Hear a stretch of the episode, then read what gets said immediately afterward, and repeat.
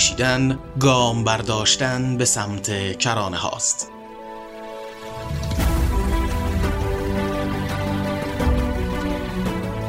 گفتمان تقدیم می کند.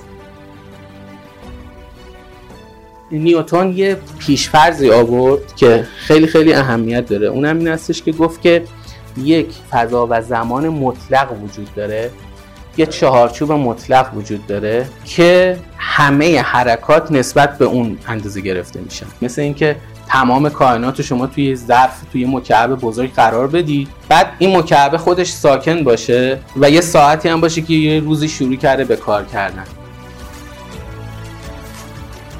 این اپیزود هفتمین بخش درس گفتار تاریخ شکلگیری علم جدید است از دکتر یاسر خوشنویس در سلسله نشست های طرح ملی گفتمان نخبگان علوم انسانی با موضوع تلاش های نیوتون در شکل دهی فیزیک به معنای امروزی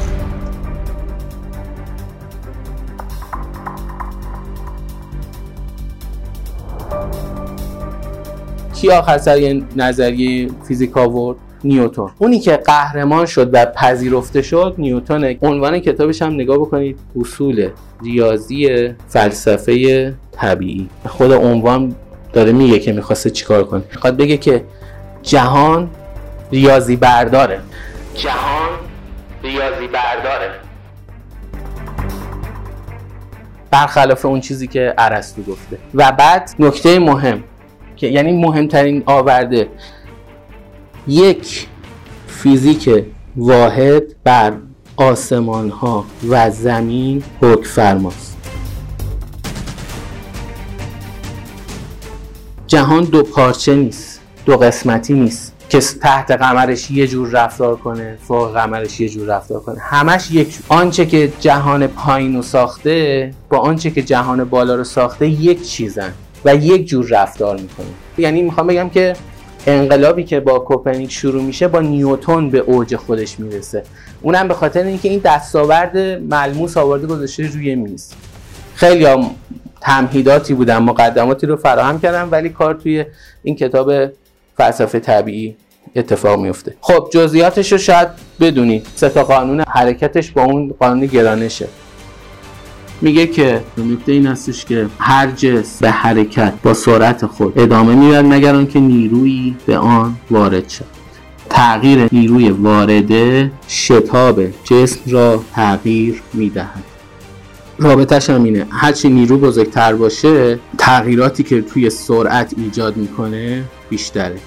این هم جرمش جسمه که یه چیز ثابتیه. این یه عدد ثابته یه مقدار ثابته این نیروی اینم شتابش اگر جسم یک الف به جسم به نیرو وارد کند جسم به همان نیرو را در راستای معکوس به الف وارد می‌کنه میگه اگه من دیوار رو هل بدم دیوارم همونقدر با همون نیرو در جهت عکس منو هل میده.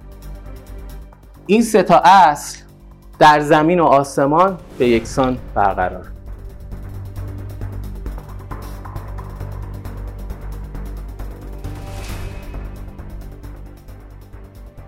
گفتمان رسانه مرجع علوم انسانی.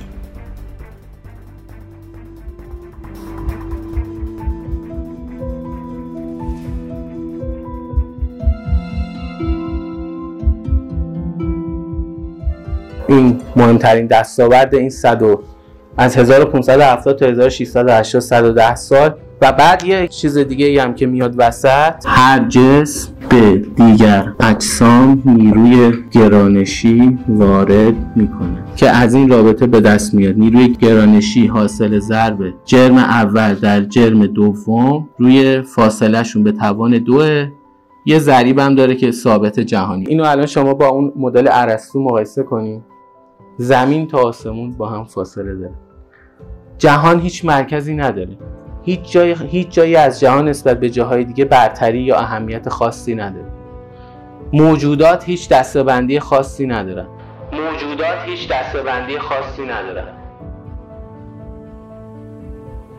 تنها چیزی که مهمه اینه که چقدر جرم دارن و چقدر از هم فاصله دارن.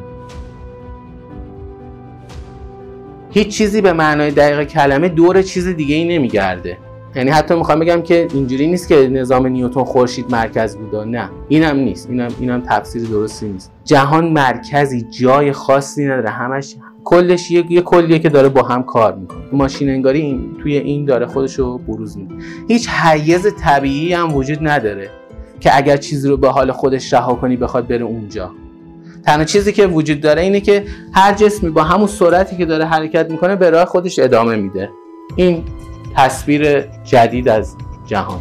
بسیار دستاورد جالبی به نظر می‌رسه. خیلی خیلی توامنده حالا اونایی که مثلا رشتهشون نزدیک بوده باهاش میشه حرکت رفتار فنه رو توضیح داد. میشه باهاش پل ساخت. میشه باهاش توپ ساخت برای حرکت پرتابی رو مدل کرد.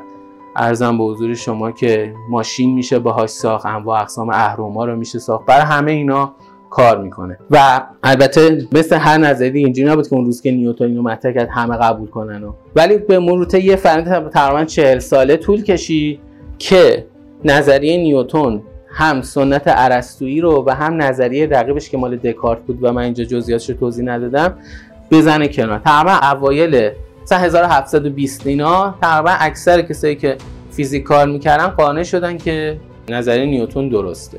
هر نظریه‌ای باید یک اصولی رو پیش فرض بگیره و اونها رو بدون تبیین بپذیره تا بتونه مجموعی از پدیدارا رو تبیین کنه.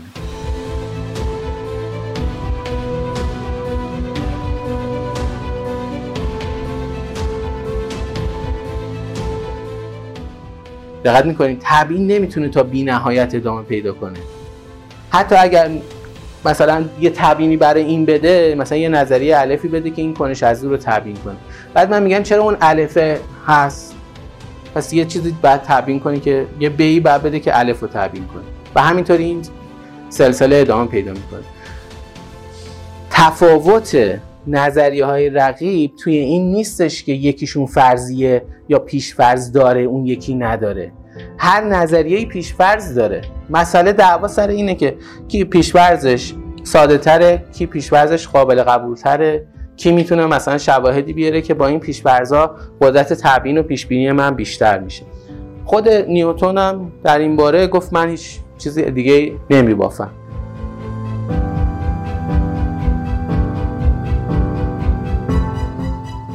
و بحثای جالب دیگه هم مطرح بود. گفته هر جسمی به حرکت با سرعت خودش ادامه میده مگر اینکه نیرویی به اون وارد بشه. خب این سرعت نسبت به کی؟ اینجوری بگم قبلا زمین تو مرکز عالم بود خودش هم حرکت نمی‌کرد. بعد اگه من می‌گفتم جسم دیگه ای داره حرکت می‌کنه معنی داشت دیگه. می‌گفتم منظورت از حرکت چیه؟ می‌گفتم منظورم اینه که آیا موقعیتش نسبت به مرکز زمین عوض میشه یا نه. اصلا حرکت یه مفهوم نسبی دیگه. من که تو ماشین نشستم نسبت به بغل دستیم ساکنم ولی نسبت به خیابون در حال حرکت. این بحث رو حتی گالیله مفصل بهش پرداخت. اینجا هم سوال بود. این حرکت نسبت به کی؟ حالا که کیهان تو مرکز نداره داری درباره چی صحبت می‌کنی که میگی سرعتش ثابت باشه اونجا نیوتن یه پیشفرضی آورد که خیلی خیلی اهمیت داره. اونم این هستش که گفت که یک فضا و زمان مطلق وجود داره. یه چهارچوب مطلق وجود داره که همه حرکات نسبت به اون اندازه گرفته میشن. نه نسبت به خورشید نه نسبت به زمین. بلکه اون چهارچوبه. میدین در واقع اینجوریه. مثل اینکه تمام کائنات شما توی ظرف توی مکعب بزرگ قرار بدید. بعد این مکعب خودش ساکن باشه و یه ساعتی هم باشه که یه روزی شروع کرده به کار کردن. بعد میگید که نسبت به این چارچوب که خودش ثابته و همه چی رو در بر گرفته اگر کسی موقعیتش عوض شد میگم داره با سرعت داره و داره حرکت می‌کنه. اندازه سرعتش هم مقایسه می‌کنم با اون ساعته که داره کار می‌کنه. جرمش هم که یه چیز ثابت ازلی ابدیه. مگر اینکه جسمی رو بشکنیم یا خراب کنیم. جسمی که بدونیم تا وقتی اتفاق براش نیفته جرمش ثابت. می‌خوام اینو بگم. هیچ نظریه ای نیست که پیشورز نداشته باشه و اتفاقا همین پیشورزا رو بروشن کنیم.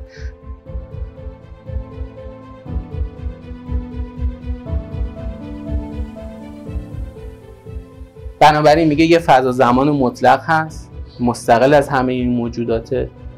این مثل میگم مثل یه ظرف بزرگی که همه این اتفاقات داخل اون داره میفته و بعد اینکه از راه دور هم موجودات به هم نیرو وارد می‌کنه.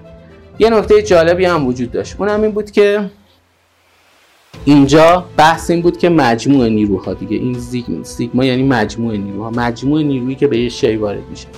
خود سوال این بود چه چیزایی توی این میان. چه جور نیروهایی رو من بعد اینجا به رسمیت بشناسم؟ مثلا این چیزایی که خود نیوتن دربارهش صحبت کرد.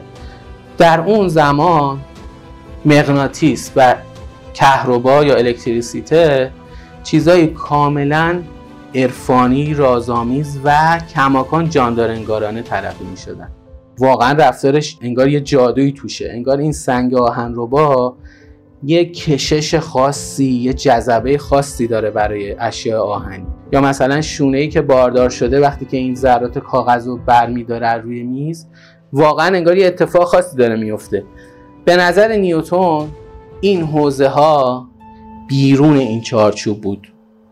در حالی که کسای دیگه ای از اون ماشین انگارایی که یعنی می‌خوام اینجوری بگم ماشین انگاری شدت و ضعف داشت.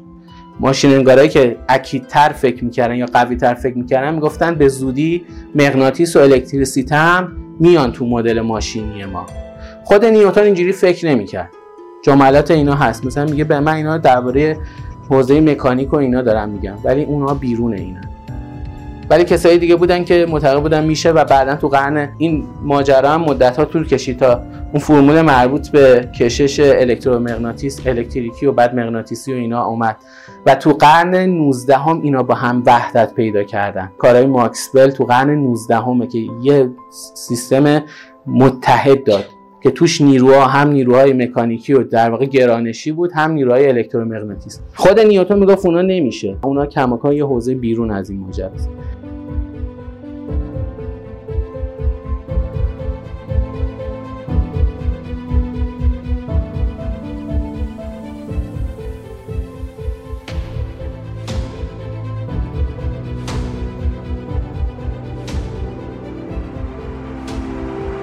خب بنابراین می‌خوام بگم که علا رقم تمام این جذابیتش و درخششش خیلی مشکلات هنوز داره.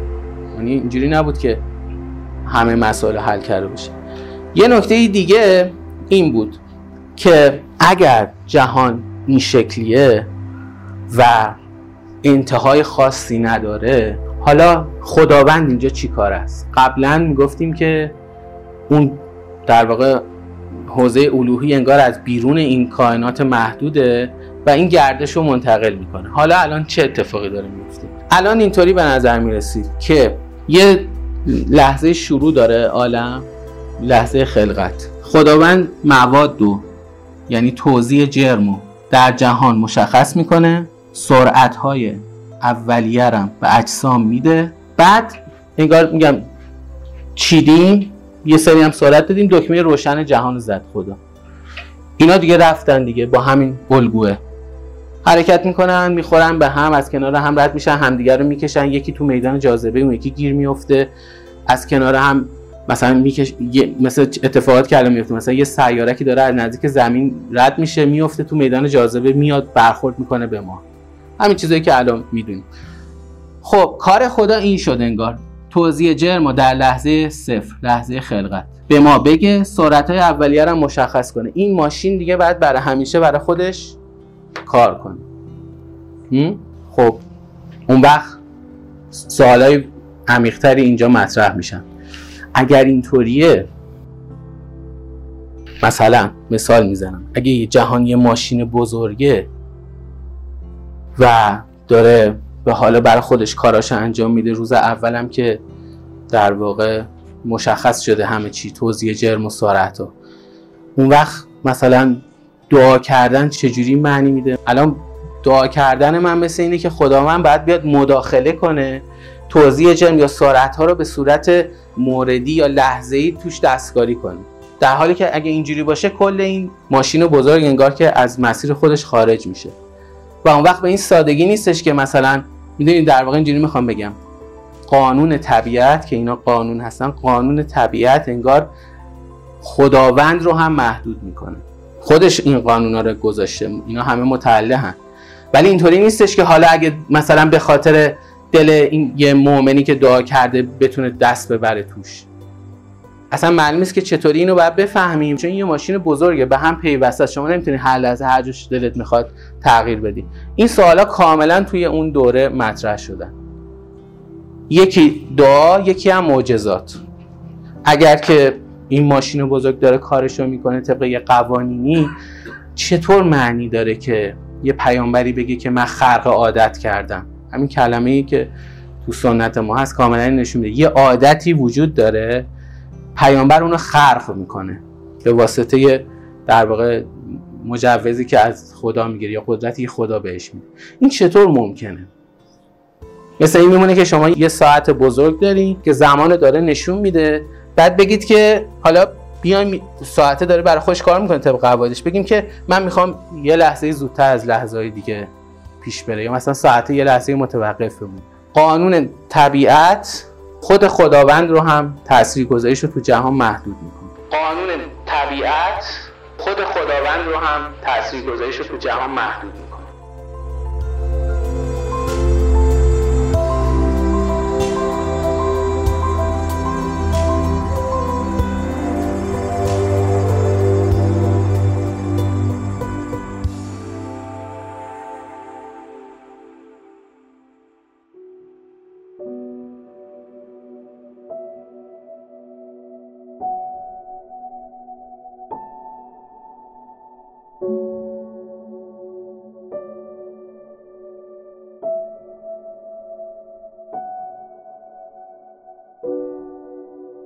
وقتی که نیوتون این موضوع رو مطرح کرد و مدلش رو شروع کرد با محاسبات نجومی به کار بست دیگه اینجوری بگم مسیر حرکت مثلا مریخ به دور خورشید چون نه اینکه خورشید مرکز باشه بلکه اینجوری توضیح داده میشه. مریخ در میدان جاذبه خورشید گیر افتاده. شما حرکت نسبی اگه روی مریخ بیستید مریخ ثابت خورشید داره دورش میگرده.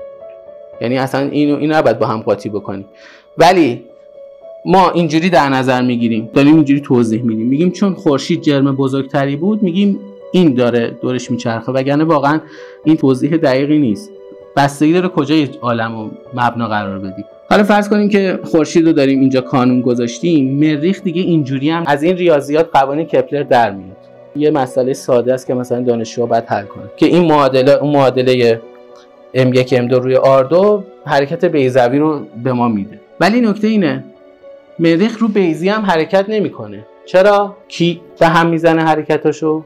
چه چیزی دیگه ای داره به مریخ نیرو وارد می‌کنه؟ سیارات دیگه هم هستن دیگه فقط خورشید نیست که. مشتری هم داره به مریخ نیرو وارد می‌کنه. خود زمین هم داره نیرو وارد می‌کنه.